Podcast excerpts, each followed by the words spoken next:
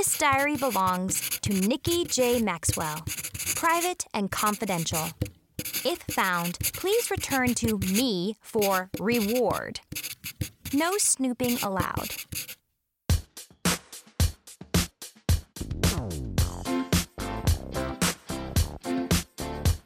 Rachel Renee Russell presents the Dork Diaries podcast, brought to you by Simon and Schuster Audio.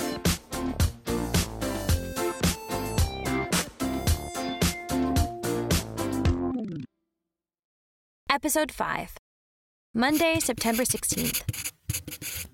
Today, we had our math test on calculating volume, and I was super nervous. Mainly because I am not that good at math. And just as I had dreaded, my geometry test was really, really hard. Yes, I know. I should have studied more, but since I spent the entire weekend sulking, it kind of cut into my study time. I pretty much just prayed like crazy through the entire test. Literally. Sometimes even out loud. Please, please, please help me to pass this test. I'm really sorry about not doing my chores and teasing my little sister, and I'll try to do better. Also, can you tell me if the formula for the volume of a cylinder is r squared h or hr squared? And when you calculate a sphere, do you multiply the. Shh! Some of us are trying to take a test. Hey, Einstein. Study much? I guess a few people sitting near me must have overheard. I was too happy when that test was finally over. As I was putting my stuff into my backpack to go to my next class, I couldn't help noticing Mackenzie eyeballing me, all evil like. then she walked up to Jessica and said, Today is the last day to enter the avant garde art competition, and I have to take my entry form down to the office. I'll meet you at my locker, okay? Then Jessica stared at me and said really loud, Mac, I just know you're going to win first place. Your fashion illustrations are so, um, fabulicious. I could not believe Jessica actually said that because fabulicious is like so yesterday. Duh. But the thing that really freaked me out was when Mackenzie smirked at me and was all like, Nikki, everyone in the entire school knows you're too chicken to enter the art competition because I'm a better artist than you are. So don't bother. Okay, even though Mackenzie didn't actually say those words to me, she definitely looked like she was thinking them.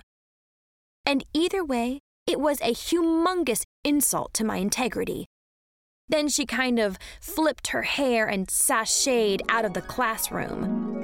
I just hate it when Mackenzie sashays.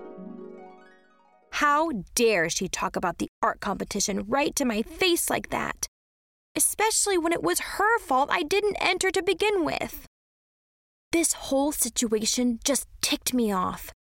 Suddenly, I just totally lost it and screamed at the top of my lungs, Mackenzie started this war, and now I'm going to finish it!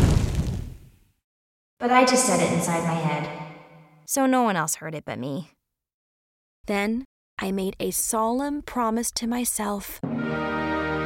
I, Nikki J. Maxwell, being of sound mind and body, am officially entering the avant garde art competition.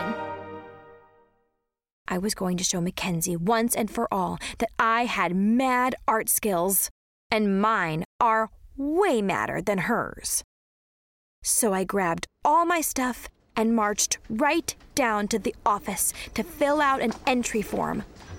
Sure enough, Mackenzie was still in there, applying her 14th layer of lip gloss and bragging nonstop about her fashion illustrations. And everyone thinks my original designs are so hot, and I'm going to be rich and famous and move to Hollywood, and then I'm going to marry some like big K-pop star, and we're going to have like 40,000 children. I'm also going to adopt too because I really feel it's important to do that. And we're going to have a really big house in Malibu with like four pools, one saltwater pool because that's really good for you. I've heard my mom had it in a magazine once.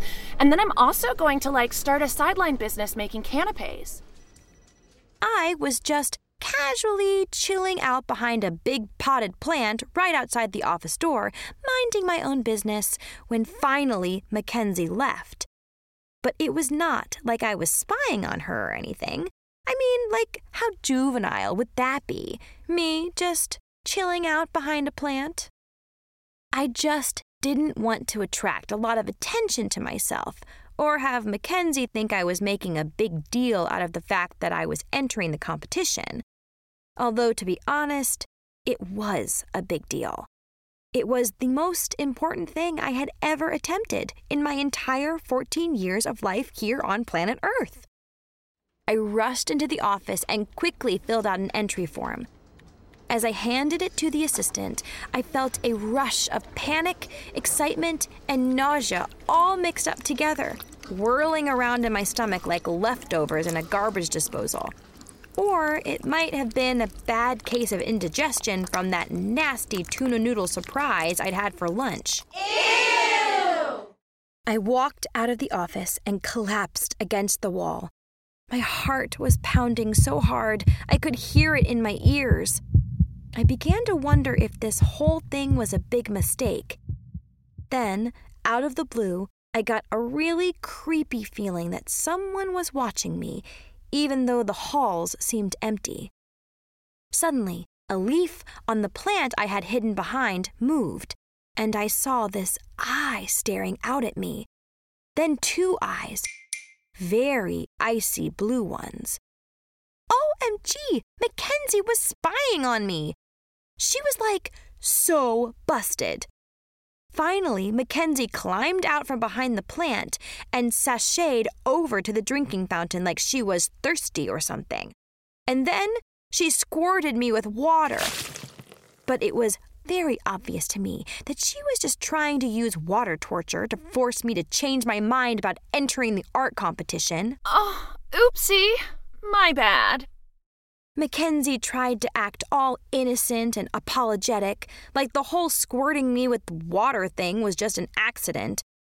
But I looked into her beady little eyes and could tell she absolutely meant to do it. I still could not get over the fact that I had actually caught her spying on me. Which kind of made me angry, because I don't follow her around, spying on her and getting all up in her Kool Aid, which BTW means business. Well, at least not that often. Today was like totally an exception, mainly because we were both turning in entries for the art competition at the same time. But to stoop so low as to spy on me? That girl is one sick little puppy. Tuesday, September 17th.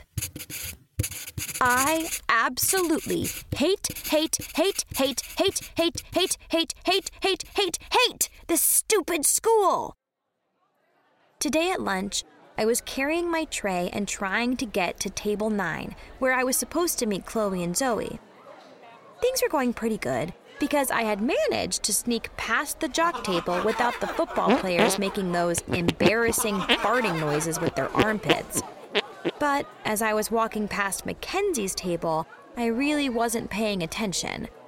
She must have still been pretty mad at me about the party invitation and the art competition, because this is what happened.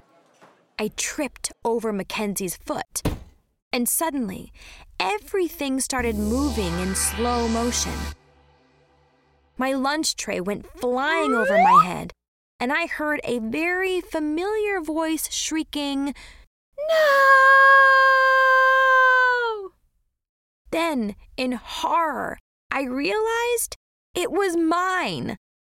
I fell flat on the floor and was so stunned I could barely breathe. My spaghetti and cherry jubilee dessert were smeared across my face and the front of my clothes. I looked like a life size version of one of Brianna's messy finger paintings. I just closed my eyes and lay there like a beached whale, with every inch of my body aching. Even my hair hurt. However, the worst part was that the entire cafeteria was laughing like crazy. I was so embarrassed. I wanted to die. I could barely see, because I had cherry jubilee in my eyes and it made everything look red and really blurry. Finally, I gathered the strength to crawl to my knees. But each time I tried to get up, I slipped in the mixture of spaghetti and milk and fell back down again. I have to admit, I probably looked hilarious sloshing around in my lunch like that. Then Mackenzie folded her arms, glared at me, and said, So, Nikki, did you have a nice trip? Of course, that witty little comment made everyone laugh harder. It was the cruelest thing Mackenzie could have possibly said, especially since she was totally responsible for my trip. I was so humiliated, I started to cry. the good news was the tears washed all the gunk out of my eyes and I could see again. But the bad news was all I could see was this guy kneeling over me with a camera dangling in my face. And only one person in the whole entire school owns a camera like that. I had no idea why my crush Brandon would want to permanently capture the most utterly humiliating moment in my entire pathetic life in a photo. Sorry, but I'm getting super upset all over again just writing about all of this. I think I need to go and have a good cry.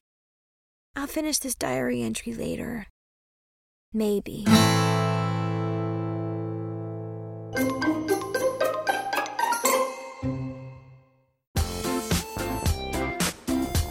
Hi, this is Nikki. Thanks for listening. I hope you'll come back soon for the next installment in the Dork Diaries Tales from a Not So Fabulous Life podcast. And don't forget, the entire Dork Diaries series is available right now, wherever books and audiobooks are sold. Read or listen to them today.